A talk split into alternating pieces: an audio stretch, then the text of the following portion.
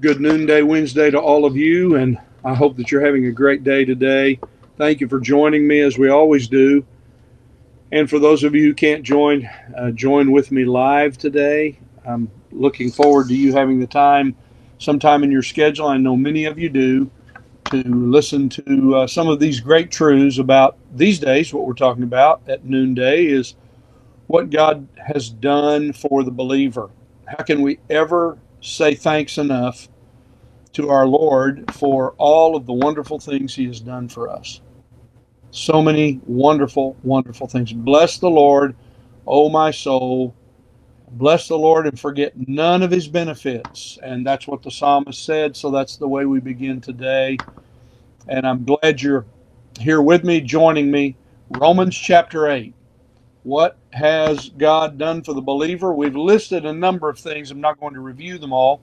You can go back and look at those if you uh, would like to on the website. And uh, we always post the little outlines that are there, so you can check that if you would like to. And I hope you will send this to someone if it's an encouragement to you.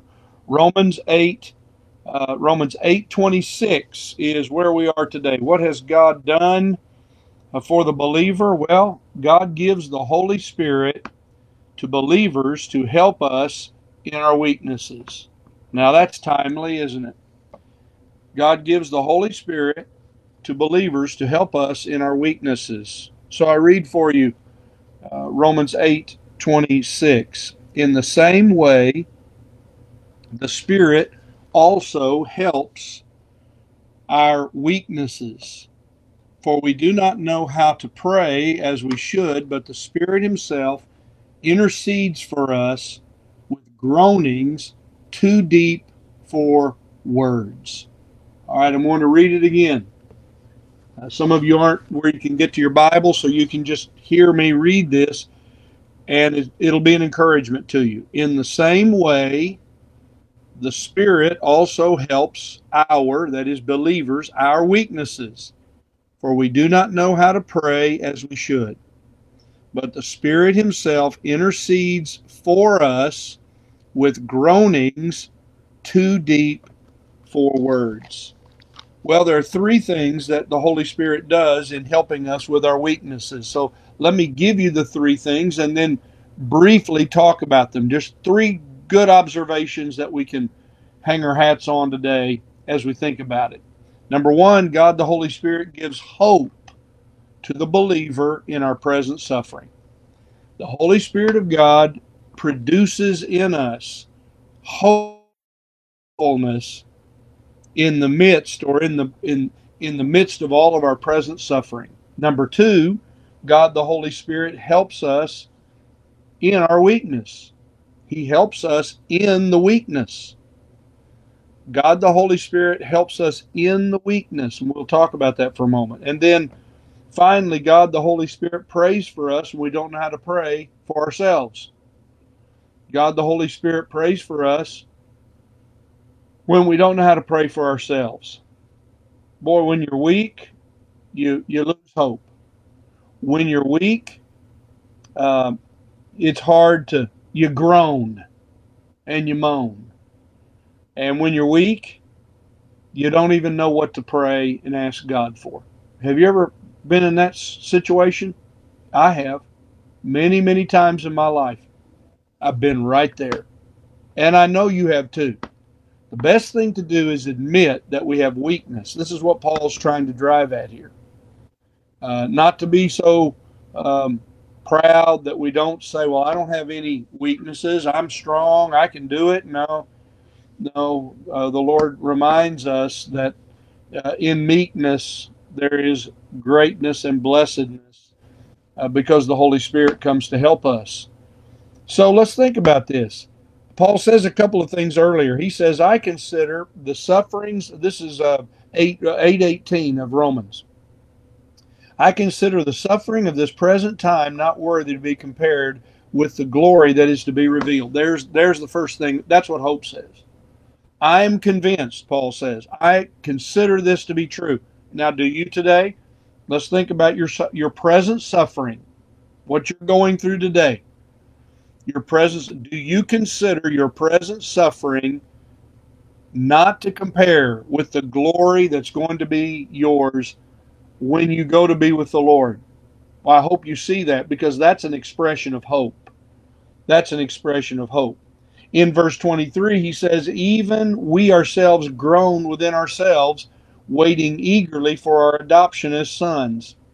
In this world, we groan in our sufferings. But this is what I want you to hear now. Listen, this is what the Holy Spirit does. We hopefully groan as believers. Now, that sounds like a contradiction, doesn't it? Did you, did you hear me? We hopefully groan. We don't hopelessly groan. The world hopelessly groans. And you have friends and neighbors and people you're trying to minister to, and they are hopelessly groaning because they have no confidence that in the future their life will be different. But ours will be gloriously different forever because we're in Christ. Listen, Paul puts it together here. We groan ourselves, waiting eagerly for our adoption. That is a great phrase. So I'm saying to you today that the Holy Spirit of God gives us the ability to hopefully groan. I didn't say you won't groan, but I said you'll groan hopefully. Now that's that's worth that's worth hearing God's word for. In my physical weaknesses, I hopefully groan. In my emotional weaknesses, I hopefully groan. In my temptations, I hopefully groan. In my worldly sufferings, I hopefully groan. In my failures and my losses, I hopefully groan. If you are a believer in Jesus Christ, you don't hopelessly groan. You hopefully groan. Well, Paul goes on to say in Romans eight, twenty-four and twenty-five, in hope we have been saved. But hope that is seen is not hope. If you see it, it's not hope. You already see it. But we hope for what we do not see, and we wait eagerly for it. So what do we do today in our weaknesses? We hopefully groan. Number two, God the Holy Spirit helps us in our weakness. Now, this is interesting for me to read this for you. In the same way, the Spirit also helps our weaknesses, is what Paul says in this verse. The, the wording here is this. Here's the idea. In the same way, the Holy Spirit, this word helps, is a word that means he takes hold of it with us. Now, that's really good for me to know. Have you ever been in some kind of trouble and you felt like you were all by yourself? Well, listen, if you're a believer in Jesus Christ, every weakness you experience, the Holy Spirit grabs hold of the weakness with you. Now, that is so encouraging. I don't hold it on my own. The Holy Spirit helps my weakness, and he helps me in my condition. If I'm weak in my faith, he takes hold of my weakness of faith.